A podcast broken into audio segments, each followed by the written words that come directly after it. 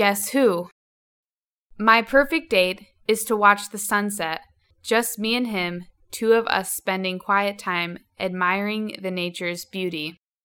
I like to stay home. Maybe we'll find something to read together and order some pizza to eat.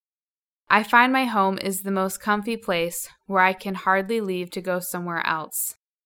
I like to go to a park where we can be sitting and talking to each other. I like to be taken to a nice restaurant where there's nice food, nice wine, so we'll have a good talk and a good time. To me, a perfect date could be anywhere. What I care is he must bring me flowers. It's my dream to go to Paris in winter time. I want a simple, romantic walk in the snow.